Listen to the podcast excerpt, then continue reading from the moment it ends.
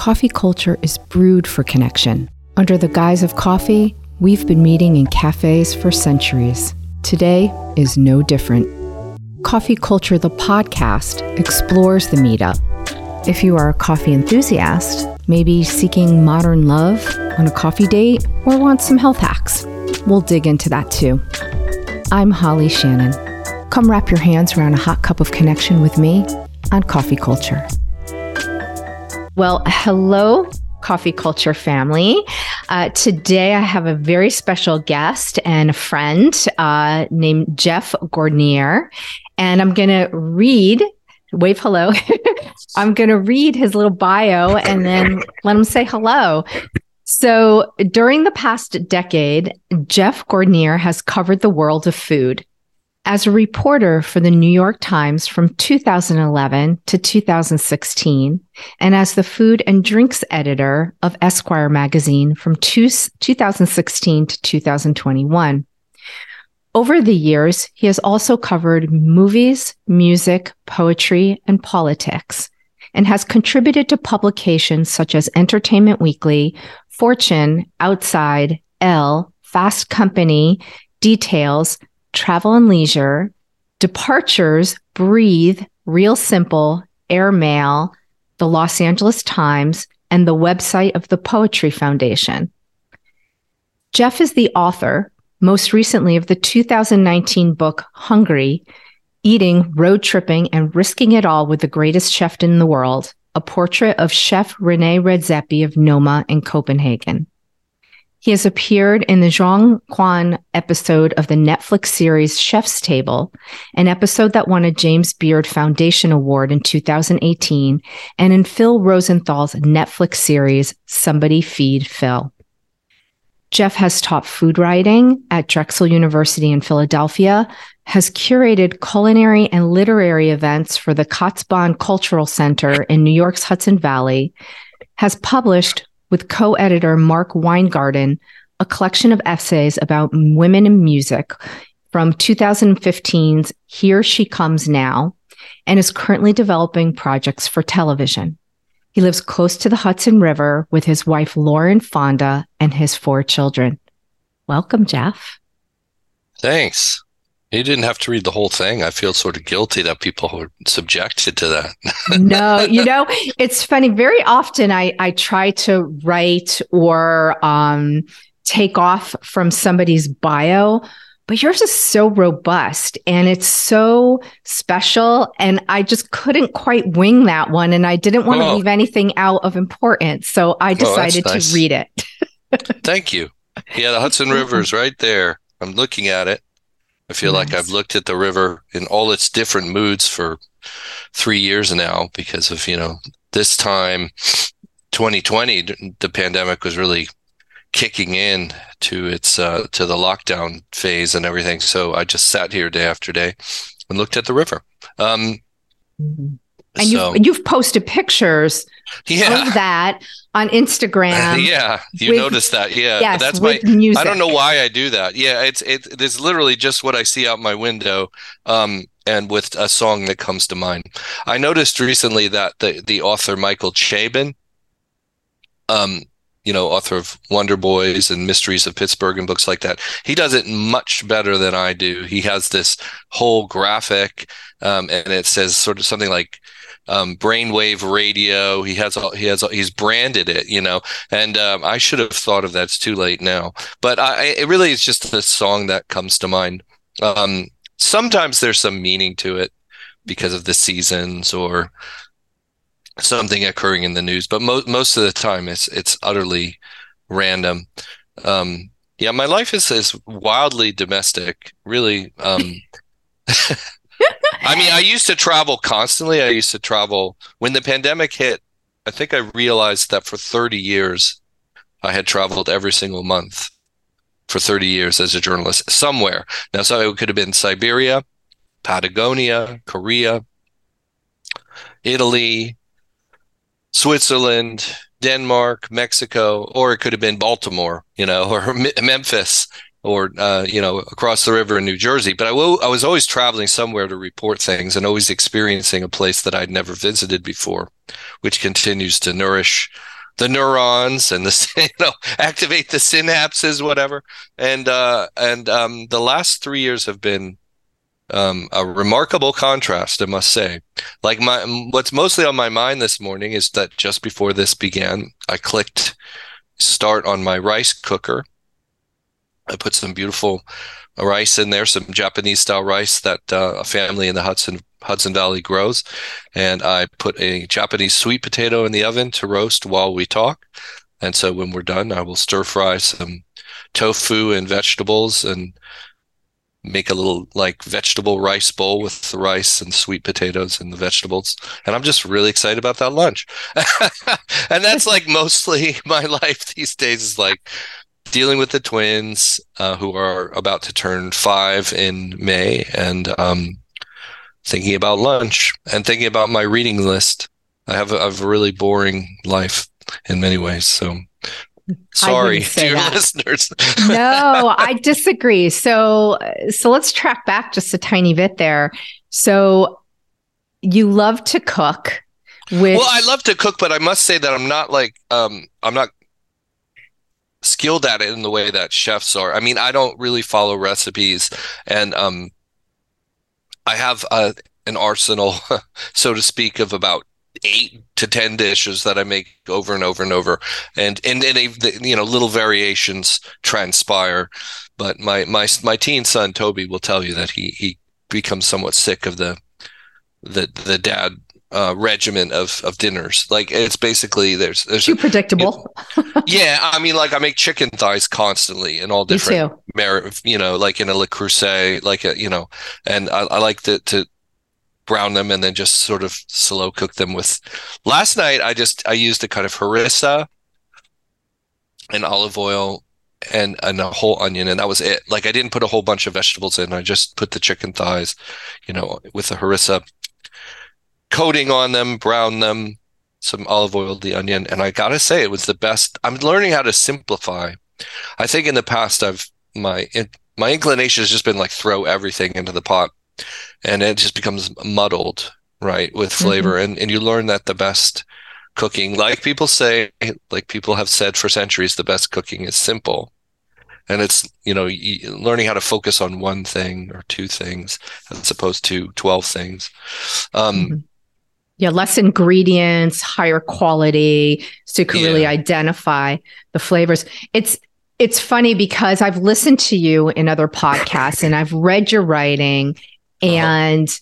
I I know a little bit about you just from that. I mean, aside from the fact that we've followed each other since we've met, um, but I think what is so charming is that you're in a constant state of creativity, and mm. I really enjoy like that download about food and music and things like that. And oh. I ha- I have already fashioned a book for you oh. of, your, of your eight family friendly recipes and variations that could be made with them.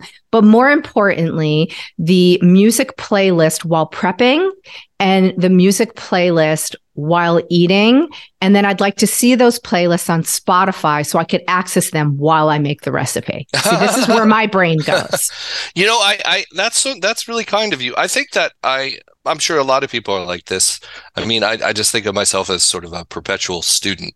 You know, like mm-hmm. I'm in a constant state of teaching my stuff myself things that I did not know. And it seems like a lot of people I know, um, they seem to know everything. They're just all aware of every artistic movement, cinematic movement, musical mm-hmm. movement, culinary movement, and I'm catching up. I guess I grew up in a very conservative uh, environment. Um, in all uh, meanings of the word conservative. And, um, you know, like last night I watched um, All the Beauty and the Bloodshed, which is a documentary about Nan Goldin, the artist, and her um, activist campaign against the Sackler family, um, who created, uh, sort of fostered in, in part the opioid addiction uh, problem. And and I uh, the night before or two nights before I watched Navalny, this documentary about you know the leader of the opposition movement in in Russia.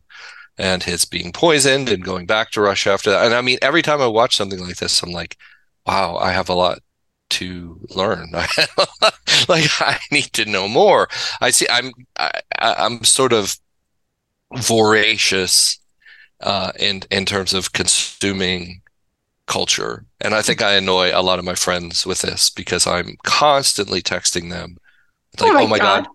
constantly! Same. Like, have you have you seen all the Beauty and the Bloodshed? It completely changed my life. I mean, I stayed up late last night to watch it, to finish watching it because I knew the the twins would get up early and I'd regret having less sleep, but I just could I couldn't cut it off halfway. It was so powerful. And um you know, like I have this with a cluster of about six friends. I have uh, something called the Boxing Day Book Club, which is um, we vowed starting on Boxing Day of last year, which is the day after Christmas, hmm. vowed to read 40 books by Boxing Day 2023. So I'm on book 10 right now, um, which is okay. I mean, I'm like, so that's 10 within, you know, in the winter.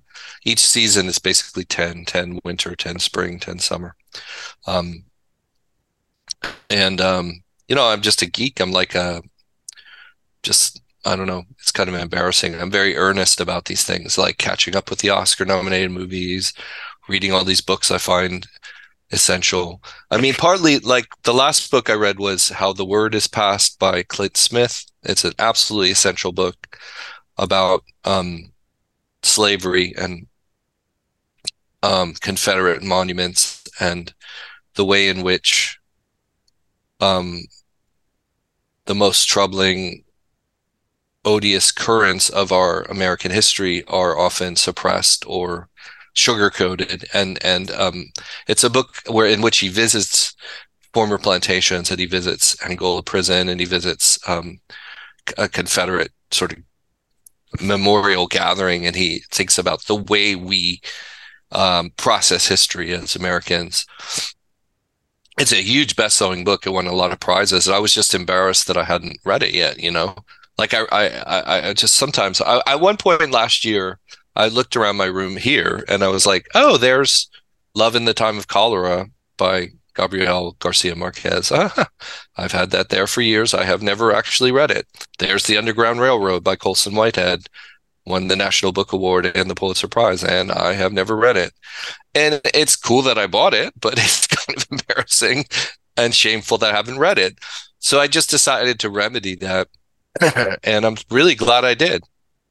I well, mean, creating just, a book club probably yeah. like put the uh the onus on you to like get it done and to really not just buy it but read it, right? Yeah, well, I started last last uh, fall. I realized it started. I think with a conversation with Brian Koppelman. Sorry to be name dropping here, but he's one of the the co-creators of Billions on TV, and he's a wonderful guy. He loves food he's a really nice person.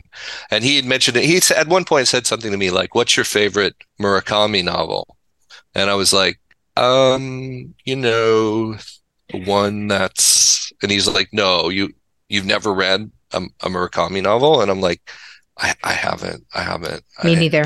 I'm totally embarrassed. Like, I mean, you know, this incredibly prominent author from Japan that I've never it's just shameful. And I'm a writer, you know. And so I read, I decided to read Norwegian Wood, which is really famous and like sold millions and millions of copies. I mean, it's a very obvious place to start. But I thought, screw it. I mean, if it's that popular, I want to know what it is, right? And and so I determined last fall to read ten novels, um, just fiction, just both basically like contemporary fiction or recent-ish fiction. Mm-hmm. Um, a book called The Incendiaries by R.O. Kwon, a book by uh, Rachel Khong called uh, Goodbye Vitamin, um, The Joke by Milan Kundera. I just like decided to kind of catch up with it, and, and it felt really good. And when I finally got to the end, the last three were my favorite books of the whole thing. Um, Station Eleven, you know, it's like post-apocalyptic novel by Emily St. John Mandel that I think is a TV series too now, and then um, the Underground Railroad by Colson Whitehead, and then Love in the Time of Cholera. And it was like running a marathon. Like you know, people. I'm never going to run a marathon, but the people people who do, you know they finished a marathon or a triathlon or something there's so much satisfaction that they accomplished that i kind of felt like that it was like i'm so proud of myself that with four children and all these deadlines and all these domestic demands and like everyone so many demands and all that i put the freaking phone down and read books instead it was um, kind of like creating a sabbath in my life, you know, like a space away from technology. So I'm sorry if this is boring to your re- your listeners, but I I, I really I, I advocate for this. And it's partly why I said to a group of my friends, um, you know, guys, let's try to do this, um, because because we all have to, I think, force ourselves to get away from the vortex of the news cycle and technology you know i mean i think it's important to read the news of course but it's like you can't just read the news all day you'll it's just it just erodes your mental health frankly the, absolutely you know. well i think i think also you know our phones listen to us and we are fed what they think we want to yeah. hear see read yeah. do and um uh, you know, I I grew up as you. I'm Gen X, so I yeah. you know actually you know would sit around listening to an album side one from yeah. beginning to end and then flip it over and reading an actual book because there was no such thing as you know kindles or audiobooks or any of that and um I have, I too have gone through that exercise, not as oh. uh, beautifully or as extensively in the list, but I have pushed myself to yeah. sit down and read books from cover to cover again. Mm-hmm. Um, one of my little joys, and of course, I'm not necessarily finding, you know, the classics like you are, and and we definitely need your book list, by the way, to put in the show oh, notes. Okay. But um, I have all of these little libraries around DC that people built on their their property and they're just little boxes where you leave a book and take a book oh, type oh, yeah. of thing. Yeah, of course, yeah. And I love the serendipity of that. Um, yeah. it, it's completely unplanned. It's completely spontaneous. I'm walking the dog and I open up the little box and I look through there and I come home with a book or two. And then when I'm done, I put it in a different box.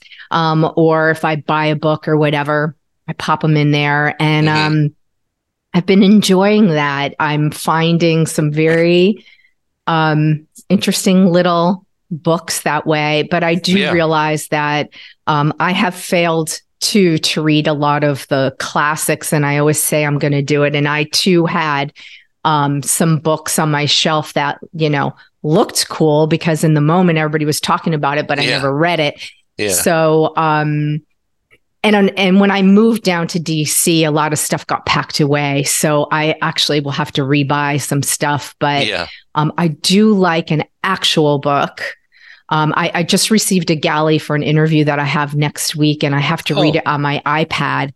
Oh, and yeah. um, and I'm not enjoying that part yeah. at all. And I'm used to making notes in the margins, which I can't do on this book because it was fed to me in a different uh, modality. Like it just doesn't allow you to make notes on it. It's it's mm. a galley that's kind of protected.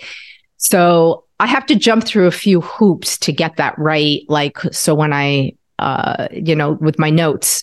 So I've I've been writing them, you know, because I do like pen and paper.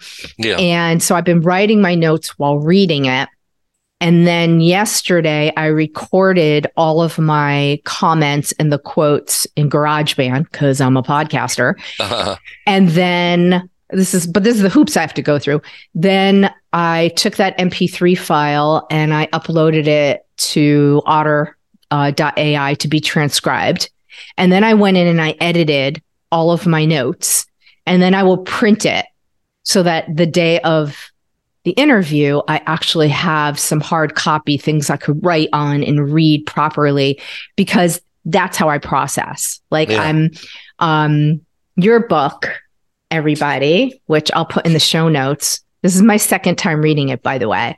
Um, cool and I have like tons of little like handwritten notes, things underlined. Like that's the beauty. Like you feel like you're you're with the author, like you're yeah. you're you're in that creative process with them. You're in their head mm. for a little while. Yeah. Um, I really yeah, I, I, think that you know, I I always read on paper. I just buy the books if I can, you know, and you know, sometimes I feel like when people say, "Oh, I, I read on my phone," or whatever, I I think it's almost like as if someone had addiction issues and they and they're and they're but they're going to cook to kind of get away from you know cooking as a form of therapy. And you said great come on in let's cook. Here's the sugar here's the salt. And this is cocaine.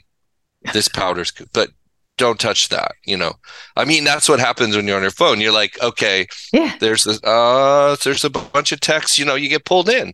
You so do. i mean the text how the technology is engineered to create addicts out of us so um I don't know. I mean, I'm I'm I'm sort of I'm sort of coming to accept my old fashionedness about a lot of this stuff. I also send postcards, you know, which is like weird, but like I have a bunch of them here. They're um from all over. I buy them everywhere I go and I buy them at museums and stuff. And they're pre-stamped. A lot of times I stamp them in advance. Mm. Um, and um, I send them to uh, I have international stamps as well. So I send some to my daughter, and she's in Greece right now. She was in Paris for last semester, and I'm just like randomly send. Here's the international stamps. Um, send her a postcard and say hi, um, or I send it to my friend Jason in Richmond, or um, actually Pete Wells from the Times has received some of my postcards. There's a bunch of friends. I, I just do these random things, which are really probably um, pathological ticks on my part. I'm, I'm not sure they're justifiable. I'm, I'm, they're just forms of neurosis.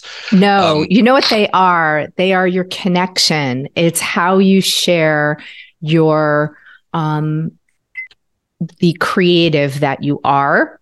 Uh, it's how you share your love it's how you connect with people. You give, it's kind of like even just sending a text about a book that you just finished reading to your friend or yeah. um, sending the postcard and and putting your beautiful prose in there. It's it's part of the your prose and the postcards is mostly just it's just completely arbitrary. And i mean it's it, it it's i don't know that it's and sometimes it's a way to cure writer's block though I, will say like when i'm i'm on deadline and i don't know how to get started i'll, I'll sometimes just dash off a couple postcards and That's randomly cool idea. send them. Yeah just to kind of like almost literally get the the muscles moving. Um but um I don't know. It's funny. It probably, but I mean, it's probably neurotic in the sense that I seem to prefer to communicate with friends through texts and postcards and and songs than in person. like in person, I kind of fold up and clench, and I seem increasingly anxious. But um, so you're you know. you're kind of like when you when you sit down with friends is is your more you know, in- I mean, introverted side I, comes I, out? I, I seem to be resisting more and more going out and I don't know. I'm just going through a weird phase. I'm also well, you, like just I'm, I'm, sort of like taking a sabbatical from even going to restaurants for a couple months because of um, some health stuff I want to get to the bottom of. So um, which uh, you see right here, I have these patches on my face. I have this skin issue. Um, oh. Um, and uh, yeah, I have like flare ups. And so I'm working with this nutritionist who's trying to get me to change my diet and look at what might be causing it. Mm. I actually hmm. stopped drinking three years ago to um, I have a martini once every six months or so. I mean, it's not like an AA thing. I'm happy to have a drink, but um, you know, like a lot of people during the or those early months of the pandemic, I found that drinking at home day after day while being trapped in the house was just not a good vibe. mm-hmm. like, yeah, you know, no, it, it was no, like no. affecting my sleep, my skin, my moods, and the twins were waking up at five in the morning. Just didn't, I did not accommodate hangovers, so I just stopped. And then, as a lot of people say, these when they go through a sober, curious phase, that just feels good. Mm-hmm, feels mm-hmm. good, you know. Like and I think. Little, I think a lot of people and and restaurants are now really embracing that sober curious yeah. concept and they're creating mocktails that are actually interesting, not like, yeah. you know, eh, back in the day, if you didn't want an alcoholic beverage, you would just get like some uh, club soda with a lime yeah. in it. Like there was no thought, maybe a splash of cranberry juice. Like there wasn't any thought process, but now it's almost becoming a bit of an art form.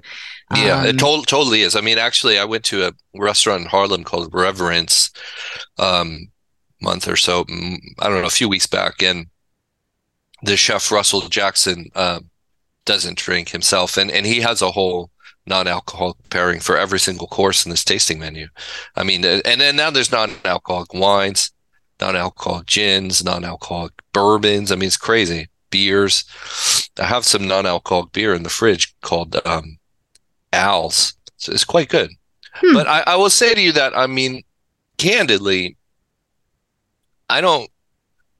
I, I, I don't I'm not drawn to non-alcoholic gin in the same way that I'm not drawn to a non-alcohol. Uh, to, I'm not drawn to a fake meat, right? Like when, mm-hmm. when something is like chicken, but it's like you know, or like Beyond Meat, Impossible Burger type stuff. I mean, no, no judgment per se. That's just not my jam. Like I, I would rather have what I'm gonna have for lunch, which is like a big bowl of tofu and vegetables, Japanese sweet way. potato, rice, just like real food. I don't need a fake spin on a hot dog or something. like it doesn't. I, yeah, that's I, kind fact, of like gross in a way. Sometimes. Yeah, well, it just defeats the purpose to me. Like I just, I'd rather, you know, just celebrate the good fortune of the seasons and what we're given in any particular season. And it's the same way I feel about these. Like, like you know, Noma, the restaurant I wrote about in um, Hungry in Copenhagen. I mean, they have a non-alcoholic pairing that's just absolutely sublime, and it involves teas, herbal infusions, fruit juices, kombuchas, all sorts of fascinating fermented beverages that are not alcoholic. It's just and, and the pairing works with each dish. Um, you see a lot of that too. Um, there's also in 2020 actually for Esquire during our best new restaurants list, we often name you know, like beverage director of the year, chef of the year, rising star of the year. And our beverage of the year that we chose in 2020 was Ghia, spelled G H I A. That's a non alcoholic bev- cocktail beverage. And it's probably the first time Esquire ever chose a non alcoholic thing. It's the drink of the year. Um, right. It's just so delicious. It's just, and not sweet. Um, has a lovely kind of bitterness at the back of it. I mean, I, I like that. And, um, yeah. So I, I mean, I, it, I like creations too that aren't um, trying to taste like something else, like yeah. trying to taste like a burger or trying to taste yeah. like gin. Like I, like you would rather have some unique shrub or kombucha or some some iteration of. Yeah. A food or a drink that is its own thing Hey, coffee lovers, I have two quick announcements. I am opening a YouTube channel at Holly Shannon, and I'm going to have all of coffee culture on there. So you can capture the little shorts for five minutes here and there, or you can capture the full length interviews. Also, my book, Zero to Podcast, is on Amazon and it's on my website. And it is the how to guide to start your podcast really fast and get your voice and ideas on iTunes and Spotify, like I did makes a great holiday gift for you, perhaps a graduation present, or maybe it's your New Year's resolution. Both links are in the show notes. And now back to our show, Coffee Culture. I'm just going to jump back for a second. We met in Park City, Utah yeah. at the bar at yeah. the lodge at Blue Sky. And yeah. um, the woman sitting next to us was actually Impossible Burger. I don't know if you remember that. Oh, I don't remember that. You have a good memory. Yeah. Wow. no, I don't have the best memory, but I as soon as you said Impossible Burger, all of a sudden it went click, click, click. Um, I've had them and it's fine. I mean, but to me, like, yeah. I mean, I, I, am an, I'm an omnivore. Like, I'd rather just eat a burger now and then. I mean, to you know, mm-hmm. the, the, uh, I, will tell you over, uh, you know, I have over the years become friendly with a lot of vegan, kind of uh, activist, prominent, eminent vegan, shall we say, like Rich Roll, who's a podcaster, and um, I'm friends with Dan Buettner, who wrote the Blue Zones books. Uh, the blue zones are places around the world where people live to 100 or beyond, you know, like uh, Sardinia and Icaria in Crete and um, the Nicoya Peninsula in Costa Rica, Okinawa in Japan, and actually Loma Linda, California. Um, and so these, you know, there's all different factors as to why people live longer. These places where people forget to die, as they've said about Dan's books and reporting. Um, a lot of it is they they eat a mostly plant based diet. Like they eat mostly kind of you know rice, beans, breads, grains, fruits, fresh fruit. Um, you know they'll eat meat now and then, or or dairy products, but it's in a much more limited way. It's like like sometimes it's a it's salt pork is just the flavoring of a vegetable stew or something like that. Um, so it's not like Dan Buettner in his research has found people that people are purists about it. They're not like absolutists. Um, I'm not a puritanical person by any stretch of the imagination.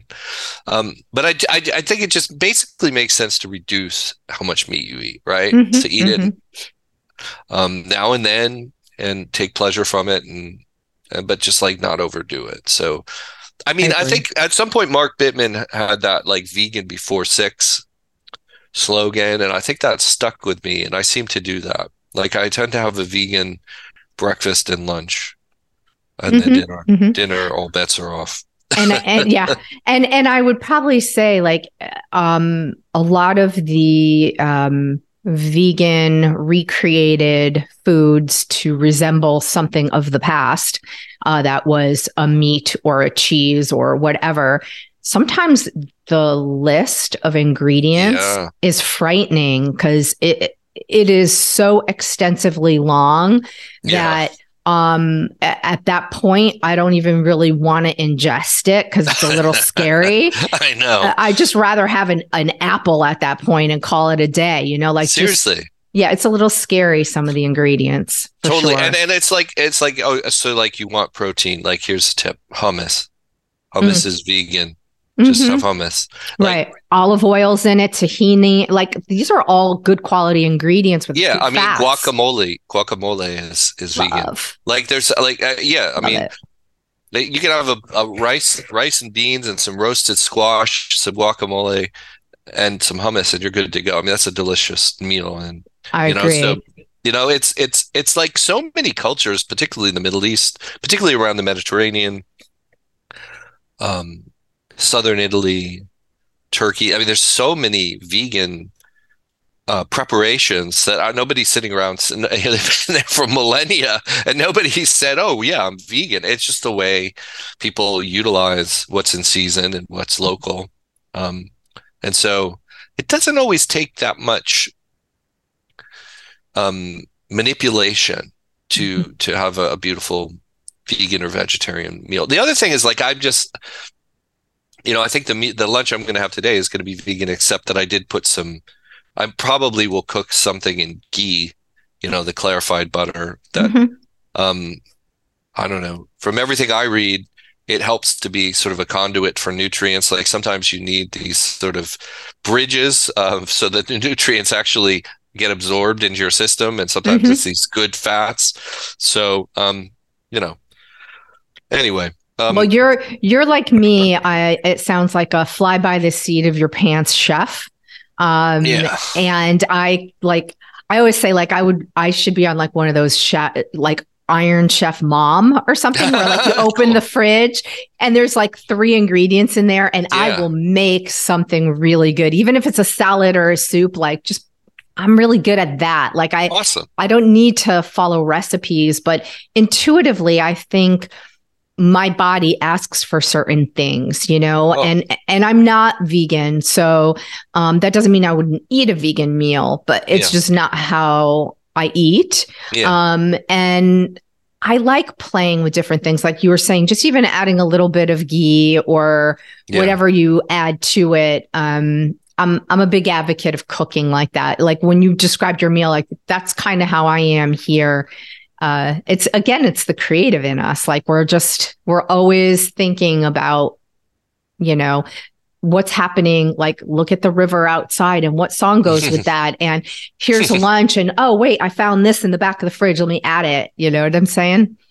Yeah i do. You know you know the the, the dumb part of, of this for me is like i'm i'm posting the river pictures of the river on instagram with a song and i'm sending people postcards and i'm doing my reading list. None of this uh, generates any revenue I'm not good at monetizing these things. I, you know, I also have a poetry practice that I've done for 14, 15 years, um, which is I, I have a stack of books that I'm reading right now of poetry books that's outside of my fiction and nonfiction list. I'm um, clearly, I don't know. I'm, I need to examine this, but um, I, I I flip through a book of poetry at random. If if if if a if a, po- a poem really leaps out at me, um, and I mean, it has to have almost like a physical, it almost physically has to grab me.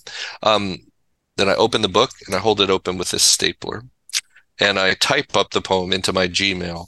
So recently it's poems by somebody named Jenny George. I know very little about Jenny George. I, I know absolutely nothing really. I think she lives in New Mexico, but um, she had a poem in Poetry Magazine about washing someone's hair over a tin bucket and it was just beautiful, very short. Not mm-hmm. not a haiku, but almost that short, and it just moved me. And so I bought a, bu- a book of her work. I don't remember the name, and um, so lately I've typed up some of her poems, uh, just exactly as they are. I mean, it just you know, copy the spacing and the punctuation, and then um, I do that sort of to see how the uh, the music of the poem operates, sort of how the mechanics of the poem work. And um, then I, I share it with 60 friends. Wow. Can I be added to that list? people ask a lot, but it, it's sort of a be careful what you wish for thing because it, it, it's, it's not a, it's not an email blast with like everyone BCC and it's individual. Mm. Okay. So Jason, Ian, Rosie, Pete, Tom, Allison, Ben, trying to think of all the different people. Mm-hmm. David, um, yeah, it's uh, Gabrielle. There's a bunch of chefs. Massimo Bottura actually has gotten these poems for many years now. Gabrielle Hamilton. Um, it's beautiful. I'm sure they yeah, appreciate it too. Dominique Crenn. Actually, Dominique Crenn has posted some of them on Instagram.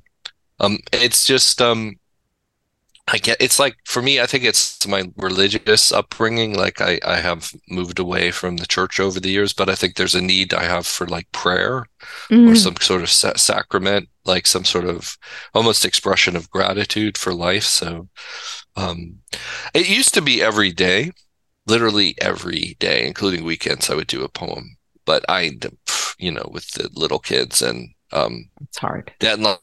Yeah, now it's maybe once a week if I'm lucky maybe once a month. It's gotten much more sparse.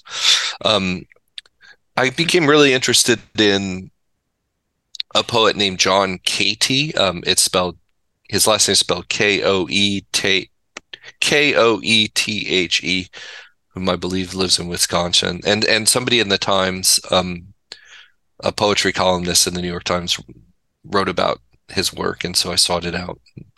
Um, I mean, I'm that guy. I'm, I mean, I don't know that there's many people like this. I, I would literally read a review of a poetry book, and if it appeals to me, I buy the book, mm-hmm. and uh, hopefully from an indie bookstore, and then I kind of become consumed with it. Um, yeah, but that's where that's the essence of you. I mean, you were the person who wrote the reviews, and then people would go out of their way to go to that restaurant and experience yeah. what you experienced. I mean, it, you, are doing exactly how you operate as a writer. Like that makes perfect yeah. sense to me. But we yeah. have to figure out how to monetize some of these things yeah. for you. So I, I review I'm, poetry for the Times. Actually, I, I do. I, but I mean, it, it it's only like two or three reviews a year, and you know, so it's and the pay is not, you know, voluminous as you might imagine. But um, I just, yeah, I I don't know that the restaurants thing is really interesting to me because people are always asking me. I'll tell you, like the other day, um, the other day, Holly, somebody on Facebook, I won't say who, but somebody on Facebook posted like, "Oh, I'm going to be in Los Angeles, Santa Barbara, San Diego area. Do you have restaurant recommendations?" Well, Mm-hmm.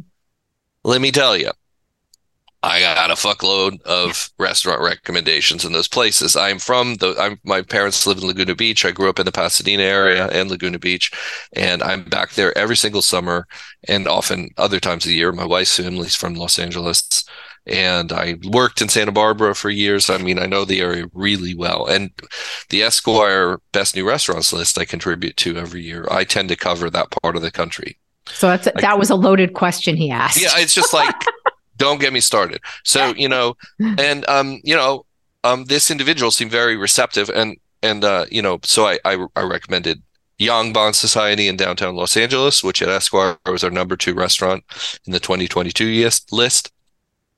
And Katianna and John Hong were the chefs, a married couple, were our chefs of the year.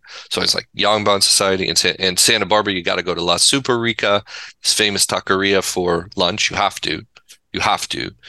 David Crosby, may he rest in peace, used to be in line there all the time. Jackson Browne. I mean, everybody just waits in line, gets these amazing handmade tortillas. Um, San Diego, where to begin? You know, I loved Callie, Travis Swikard's restaurant there. I mean, you know, uh, recommended a sushi place in the in the San Fernando Valley. But I noticed on this Facebook thread that people were like kind of resist. Other people were like resistant. They're like, "Who's this?" You know, guy kind of bigfooting around. This guy comes in stomping around with his blue checks and go here, go here.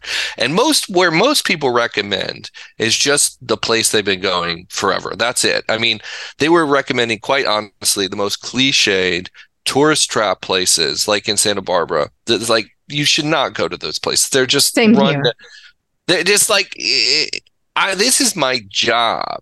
If you ask, I will tell you because I am a generous soul. I will tell you where to go. But like, I, I, I and this sounds nasty, but I do kind of, I mean, it's funny, but I do kind of mean it. Like, I don't mind if you ask me for restaurant recommendations.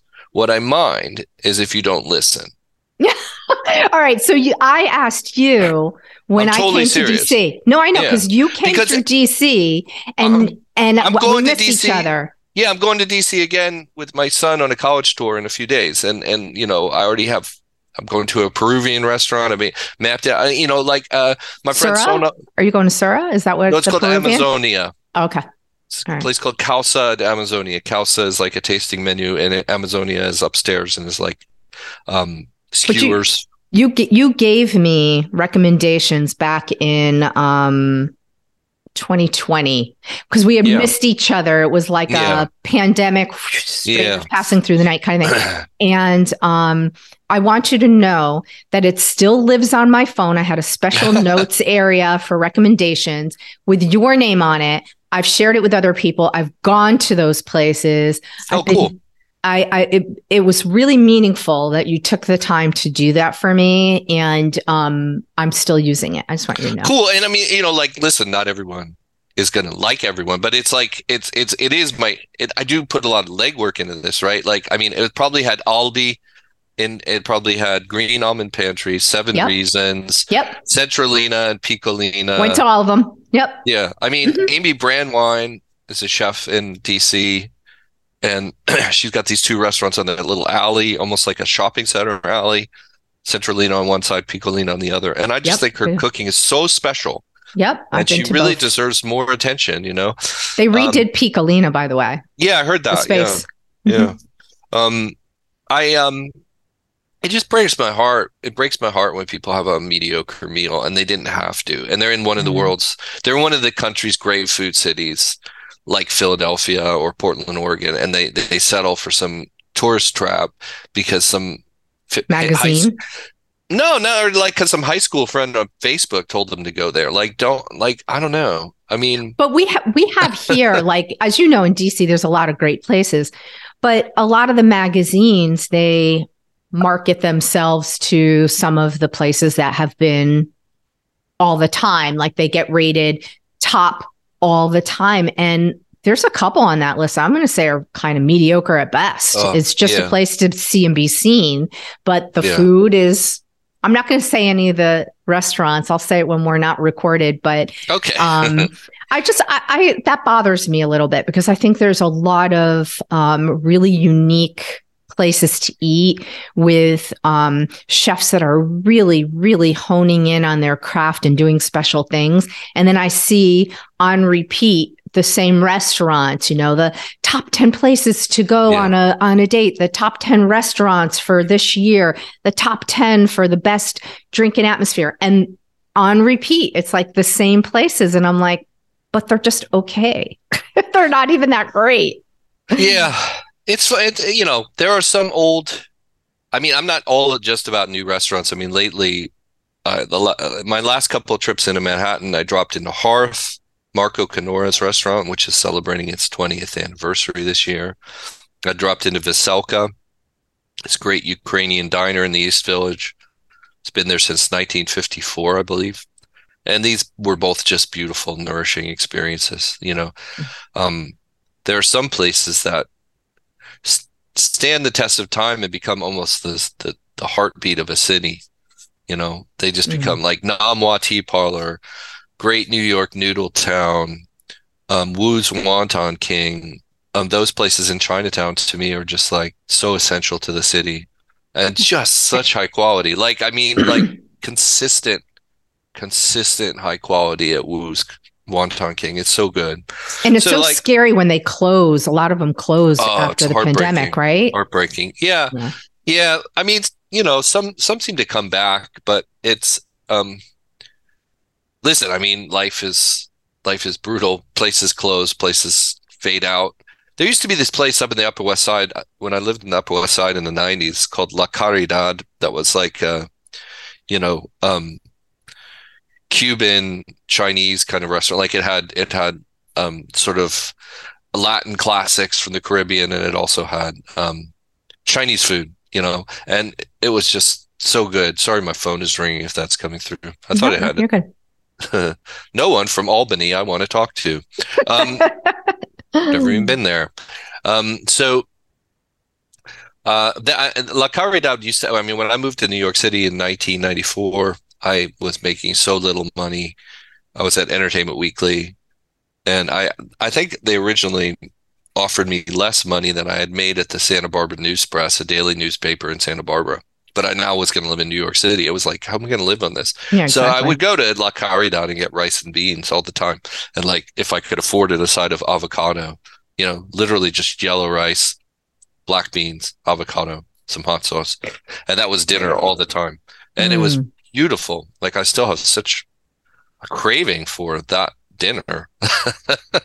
and uh, sitting on a my fire escape. I mean, I know it sounds like West Side Story or something, but I would sit on my fire escape and have this out of a you know little aluminum container and um you know so when i heard la caridad closed I, it really broke my heart it was mm-hmm. a, it was crushing it wasn't like some temple of gastronomy Mm-hmm, you know, it wasn't mm-hmm. like I don't even think you know compared to Veselka, I don't think it was necessarily the level of cooking, but um, it was just a meaningful, soulful place, and uh, you know, um, same people working there for decades. You know, yeah, it's hard. It's hard. These places go, they go away. It happens, you know. So yeah. And speaking of which, it, what brought me back to you um, everybody should know that I asked you to come on my show a couple years ago, and you were so inundated when the pandemic hit because everybody oh. was was asking you to, you know, come on their show and rate this and review that and whatever. Um, and you were not in the frame of mind. Um, but I'm what, sorry. No, no, don't apologize. I, I, I think people, um, you know, they they're they ask, they over ask. It was totally fine. Like you, oh. you have four kids, you know, you were trapped at home and I totally got it. But the reason why I bring it up is I was on Instagram and I saw the New York Times article about Noma closing oh, yeah. in 2024, talking about restaurants closing. Maybe that's yeah. a, a poor segue, but hey, here I am. And okay. um, it's I'm I'm just first of all, are you going to be there uh, before they close in 2024? And um, how how does that impact you? Like, because you you know that was near and dear to your heart you road tripped with the guy for four years and um you know just like these restaurants you talk about that close like they're very special to you what what, what did that feel like when you learned about that well i was not surprised because i've talked to rene frequently for many years and i i know how restless he is and i know that he was eager to change things up. Um i think part of what happened is that the pandemic hit and the grinder of work, the the sort of um, you know, I don't know what what you'd call it, the just grueling, endless schedule of you know working in a restaurant finally ceased for him, and he was able to think about his path, think about daily life. He started going on these long, long walks, long hikes. He's hiked in Japan hiked in uh, Spain, and I, I, I spend more time with his family, spend more time meditating, spend more time trying to mull over mistakes he's made over the years. I know that he's put a lot of effort into trying to change and um, improve, and uh, I think that you know there are reasons given why Noma is closing that it's like economic that it has to do with that it's not sustainable financially. Honestly, I'm sure every, I'm sure that's part of it. I'm sure there's many factors here, but I think part of it is Rene just wants to move on. Mm-hmm. You know, he's made his mark. He's created a whole movement. He sort of changed the face of Copenhagen um, mm-hmm. and its culinary scene, and I think wants to shake it up. I have never met a more restless person in my life. I mean, he's I there's a scene in Hungry where they finally get to the sort of peak of Noma, Mexico. They've most of the book is about him trying to create this pop up in Mexico. Mm-hmm. And it, it struck struck me as something you'd see in a Werner Herzog movie, like you know, trying to make this thing happen in this impossible location, or seemingly seemingly impossible. Many, many, many challenges over and over. Funding he was like a magician. He was like yeah, a magician I mean, it's like he, it's force of will to try to get it to come about. And and and we get to the point where Thomas Keller is coming that night to eat, the menu is clicked into place, everything's happening, and Rene seemed incredibly grumpy when I talked to him. He did not seem high. He did not seem elated. He just was like, "Can we move on?" And um, so I end that with like a. I don't actually even show the meal. I end that like a, a 1970s film, like at the end of the Candidate with Robert Redford, where he's just sitting on the bed saying like he's won the election. He's like, what do we do now? Mm-hmm. I, I mm. felt like just to stop. Like the process is much more interesting to Rene than the product, if that makes any sense. The mm, actual Absolutely. meal, the the actual pop up, um, having been achieved, was sort of of no interest to him anymore. He wanted to move on. He was already thinking about the next menu in Copenhagen. Um, future products, future projects. I um, he's not someone who rests on his laurels. So, um, so to answer your question, I mean, the closing of Noma didn't didn't surprise me at all. I could not see him running the same restaurant for, you know, into his 80s. I don't I don't think he's wired that way. Mm-hmm. Like a lot of restaurants, if you go to, um, you know, name name a famous like Zuni Cafe right mm-hmm. in San Francisco. Like a lot of people will go to Zuni Cafe and they'll get the, the same salad, the same roast chicken. There are they're classics of Zuni Cafe that are so beloved that it's unusual for customers to veer from those dishes, those signature dishes. Barbuto in New York City, Jonathan Waxman has moved Barbuto, but the menu is, you know, he still has his famous roast roast chicken with salsa verde. Everybody gets it famous kale salad that's like they massage the kale forever. The the the, the kitchen team must have incredibly strong fingers. Um, There's not a fiber to be found in them. Yeah, they're just like Noma is not that. They have no signature dishes. They change the menu every few months based on the seasons. And I don't mean they like alter the menu, completely change the menu. No dish ever repeats. Ever. There's no dish that ever comes back. They're mm-hmm. dishes from 2015, 2017, 2019 that will you'll never see again. Mm-hmm. They're memorialized in cookbooks, they're memorialized in people's Instagram feeds, and that's it. So, you know, it's not like he wants that Rene Redzepi wants to just trot out the greatest hits and have the sort of like uh, you know valedictory lap. He just, you know, I think he wants to move on. And so the idea is like Noma will become this ethereal thing, mm.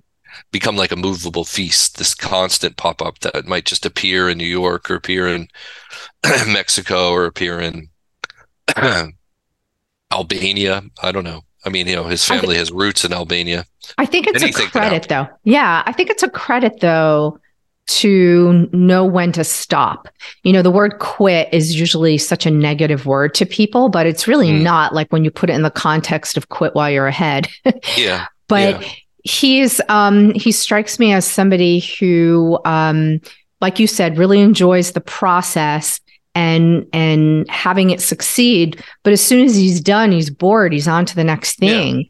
Yeah. and um like i get that. Like i totally get that. Um some people thrive in the recreation and the ritual of doing the same thing on repeat year after year like cuz we're just all wired differently.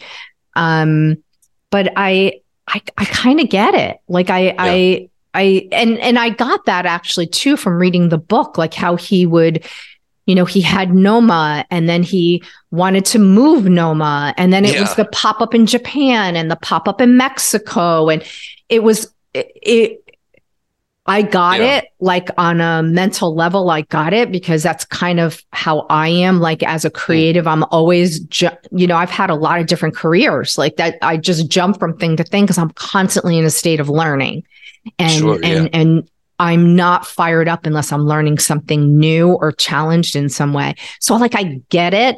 Um, but I guess for people who had like their the lifetime experience there, they want to be mm. able to come back year after year and have the same thing and you can't. Oh, yeah, you yeah. know, so it goes. I mean, I'll try to go back before it closes. Yeah. I mean, it's um you know, it's a money thing. I've spent so much money going to Noma in Australia and Mexico and in Denmark.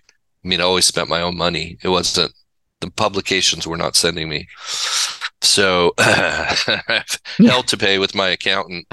And well, um, we'll figure out how to make you money yeah. off of all your great ideas. I don't know. I mean, the, the, theme of this whole conversation is Jeff does not how to mo- know how to monetize anything.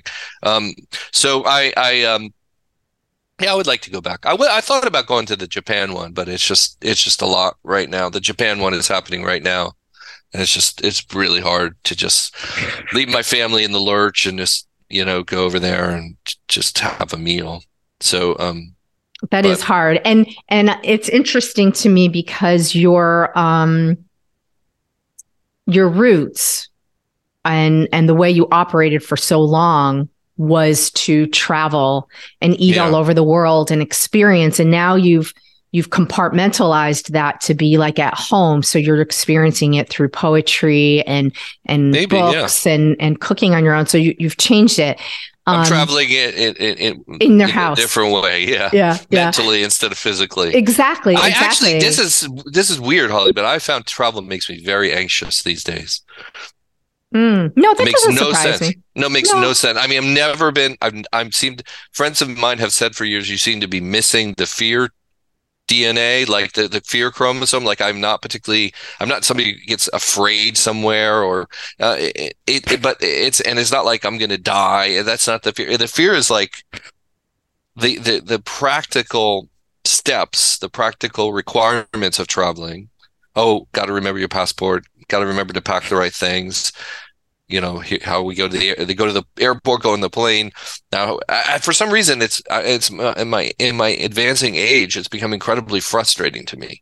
And it didn't used to be. I used to find it thrilling but lately um i did actually travel to japan last year and uh, it was first time there and it's obviously an extraordinary uh, inspiring place to visit just ex- exquisitely beautiful. And but I, I was I was sort of undone by the the uh, normal um, demands of travel. And i don't know what that is. If that i'm just getting i'm getting old and fussy. If the pandemic has made me more prone to to fear frankly you know? I do know that like i i, I didn't i was not friends with him but like i, I knew tony bourdain a little bit you know? I, I, I met him would cross paths with him, would talk with him, and I got the, the impression that travel was really wearing him down in the end. Now, obviously, his his travel demands were were exceptional, and and right. there were all, all sorts of other issues going on, of course, and um, but you know, people forget that like it takes its toll. Absolutely, like, it t- takes its toll on your sleep cycle and your on your just mental stability. Like you come back, you have fucking all these bills to pay, take out the recycling, clean the house. Like it just it it it's absolutely inspiring and eye opening and mind expanding to travel, but it's also destabilizing. Right. And, and so lately, lately, I've found myself more anxious about the destabilizing aspects of it than I used to be, and it's weird. Yeah, but weird. but, yeah. but Jeff, like if you look at it, um, your need to travel was filling a void inside you, whatever yeah, that was. Like you, you needed to um, have your feet rooted in the earth, but in different places around the earth. And it, it fed you in a different way. And I'm not using like, you know, eating food. It, it fed your, mm. your mind. It fed your creativity. It was the way you were built at that point in time. Yeah. And now that we've slowed down and you've had an opportunity, a forced opportunity to go inward and find things that are important to you in one space you're you're you're experiencing that grounding and you're getting fed by standing still um, a lot of people have a hard time standing still but you know we got forced into doing it yeah. and i think it's feeding you and you know it's funny you wrote something in your book um, about René, and it sounds like it's about you too. You wrote, "No one can be hungry forever," mm. and yeah. I I think you know now that that speaks to who you are now you know Could you were yeah. yeah you were hungry before to travel and experience people and food and climate and culture and music and seasons in a different way and now you're still doing that but you're doing it in a more introspective manner and you're consuming books and poetry. Not that you didn't do that before, but you're using that as your form of travel now. And Could I think be. it's kind I think it's kind of beautiful actually. Well, thanks. Where should I send the check? This has been a great uh, uh, you know, therapy session. I really uh, I really I I appreciate it. I'm here for you, Jeff. I, I you know, and, and, I'm also here. I'm going to be your your business strategy person one oh, day. We're going we're going to spend some time one afternoon talking about all these beautiful things you create, and and oh, maybe oh, cool. we can find a home for them because that's yeah, maybe you know that's the other piece of what I do. So awesome.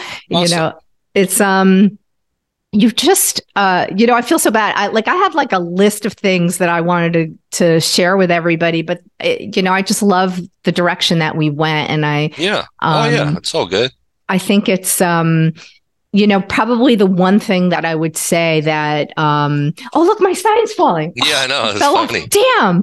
Um is uh well you see my show's coming to an end that's what that is uh, um, my sweet potatoes beeping too oh actually. there you go all right yeah. so what, i'm i'm going to close it up then i'm going to say that um your attention to music is something that's really cool too and Thank you. um i think that there used to be this term sex drugs and rock and roll and um, i think food should be on there too because your yeah. your writing is so musical about oh, food oh, and um, people ha- you have to go get this book i mean i'm i'm gonna oh, read thanks.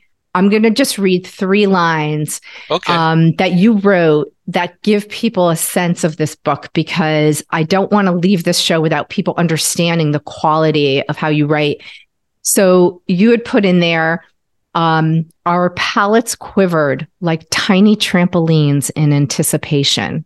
I mean, that's so beautiful. Here's another one. My eyelids lowered in quiet euphoria.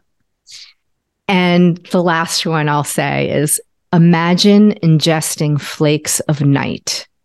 Like you're you're writing. The last one is good. I like the other ones seem a little a little rich, but uh, no, yeah. it's beautiful. It's beautiful. Well, you were talking about the uh, the I like mole. The, the mole, yeah, that yeah. one that one's pretty good. I, I, I do like that. Yeah, I mean, uh, for better or worse, you know, there's a lot of the poetry influence. I read so much poetry, that I it gets into my bloodstream. I think, and for better or worse, it sometimes manifests itself itself in um, in a really nice turn of phrase. And sometimes I'm like, ooh, that was a little overwrought. But yeah, you know what? It's, it's I great. mean, somebody said to me like uh, the book was a little over the top, and I was like, what? just yeah, that's all right. I mean, we don't I like lo- that I, person. No, I mean it's cool. I, I, I like over the top things though. You know, like I, I, I love Prince. You know, like I love Bruce mm-hmm. Springsteen's Born to Run. Like I like I like really over the top, excessive kinds of ornate musical expression sometimes. So um it's fine with me. Mm-hmm. hey, I I love what you do. Um Thank I you, love Holly. I love your writing, whether I'm um, perusing Instagram uh, and your stories or reading your books. I actually did just get your other book uh, that you wrote a long time ago. Um, and I'm X sorry, saves I forgot the X, world. Yeah, yeah, X saves the world because you know us Gen Xers were here to to do something. Um, yeah. And I'm I'm always reinventing myself. It sounds like you are too. So we will yeah, figure it out together. All right, Holly. We're going to cool. figure it out, Jeff. Cool. This was great. Look forward and, to that. And I'm so, so honored that you came on the show. And um, I never asked you about coffee when your first sip oh, was, coffee. what you like to drink. You know, I have to at least part with that. Oh, I didn't drink, drink, coffee until um, uh, my first job, uh, my first full time job at the Raleigh News and Observer, and, and, the News and Observer daily newspaper in Raleigh, North Carolina. And I, I, I had to bang out in enormous numbers of stories. It was like being a blogger decades later. I mean, like one day I wrote five articles. You know, I covered City Hall, I covered the city government. So, um, my friend Billy Warden, at one point, he was kind of Ferris Bueller type character, very excessive, extravagant personality. He was like, "Why don't you drink any coffee?" I was like, "I just." I don't know. It just didn't really cross my mind. He's like, that's what, that's what it's for. And I remember I went down to some coffee house I got myself a big, uh, a big coffee, and bing, bing, bing, bing, bing, bing. It was like I was a, suddenly a pinball. Like I was just cranking out the writing and felt so energized, couldn't sleep. Um, and uh, you know, it really worked. It worked on my system like a like an elixir. So um, I, I I'm like like as with every I'm so boring now, but I'm really trying to cut back. Mm-hmm. I used to have pretty much unlimited amount of coffee till noon. Unlimited. It didn't matter. To, I would just stop at noon so that I could sleep okay. But before that, you know, four giant things of cold brew, fine. Like David Lynch, just like espresso, espresso, espresso, didn't matter. But I, I, I'm trying to reel that in because it's not good for my stress levels. Um, I often try to get some cold brew. I cold brew a lot of times these days because my kids are four and a half, four years old, like I said, and you know, I don't have time to make some fancy pot of coffee. I don't got time. I mm-hmm. need it to hit my system immediately. I need Fair. to drink it, go under my tongue, and start. Like I need to be caffeinated as quickly as possible. Um, uh, my friend Michelle down the street has a actually like a frozen yogurt place, but she she sells this cold brew made with chicory, like a New Orleans yep. style cold brew. Mm-hmm. Oh my god, I love it. I'll my, actual. My grandparents made that. Oh, cool. Mm. Yeah, I get I get like growlers. Actual people think I'm getting beer. I think that like I go there and I have these giant growlers and they, they think, oh wow, the writer. I mean, it's pathetic. He just drinks beer all day. It's not beer, it's coffee. Um, and I put those in my second fridge down in the basement and gets me through. I think yeah, it's awesome. My grandparents, you know, grew up during the depression yeah. and um it was very common to mix chicory with coffee to stretch the life of oh, right. the coffee out because yeah. it was so expensive. Um, and as we know in like New Orleans, um, it's uh, Cafe Du Monde. You know the yeah. the chicory coffee is is still very very popular. Um, and a lot of places are using it now. I go to Blue Bottle and they make one called Nola, oh, wow. Um, where they use it, and so I'm a fan as well. Yeah. And Thanks for geeking out with me a little bit on the coffee too. I appreciate Holly. it. Yeah. Would you like to join the party, coffee lovers? I have two ways for you. Please go over to YouTube now and subscribe to at Holly Shannon, and there'll be all the videos of this podcast there as well. What's the second way you can do that? You can leave a review with your ideas in Apple Podcasts. Either way, I would love it if you share a hot cup of connection and coffee culture with a friend. And if you'd like to support this indie podcaster, you can buy me a coffee. The link is in the show notes. Thank you, coffee lovers.